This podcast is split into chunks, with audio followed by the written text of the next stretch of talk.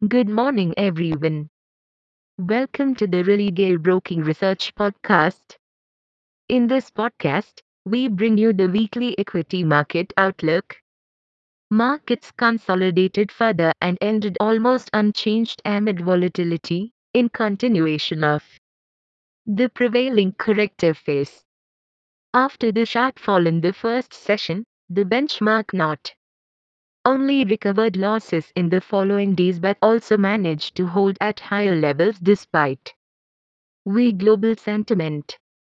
Finally, the benchmark indices, Nifty and Sensex, settled at 17,539.4 and 58,803.3 levels respectively. Meanwhile, a mixed trend on the sectoral front and buoyancy in the broader markets kept the participants busy. In absence of any major event, participants will be eyeing global markets for cues. Besides, the trend of foreign flows will be on their radar.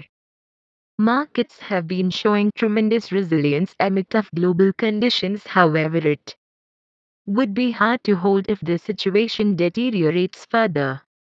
We are eyeing 17,000 as a major support in Nifty while 17,800 would continue to act as a hurdle. Banking and financial pack have played a critical role in capping the damage so far and their performance would remain the key ahead also as heavyweights like Reliance and IT majors are not showing any sign of respite. We thus recommend restricting positions to select sectors and stocks which are outperforming the benchmark. Hey friends! These were the updates for the week. Thanks for listening. For more updates, follow our reports and recommendations. You can also contact your relationship manager or nearest branch.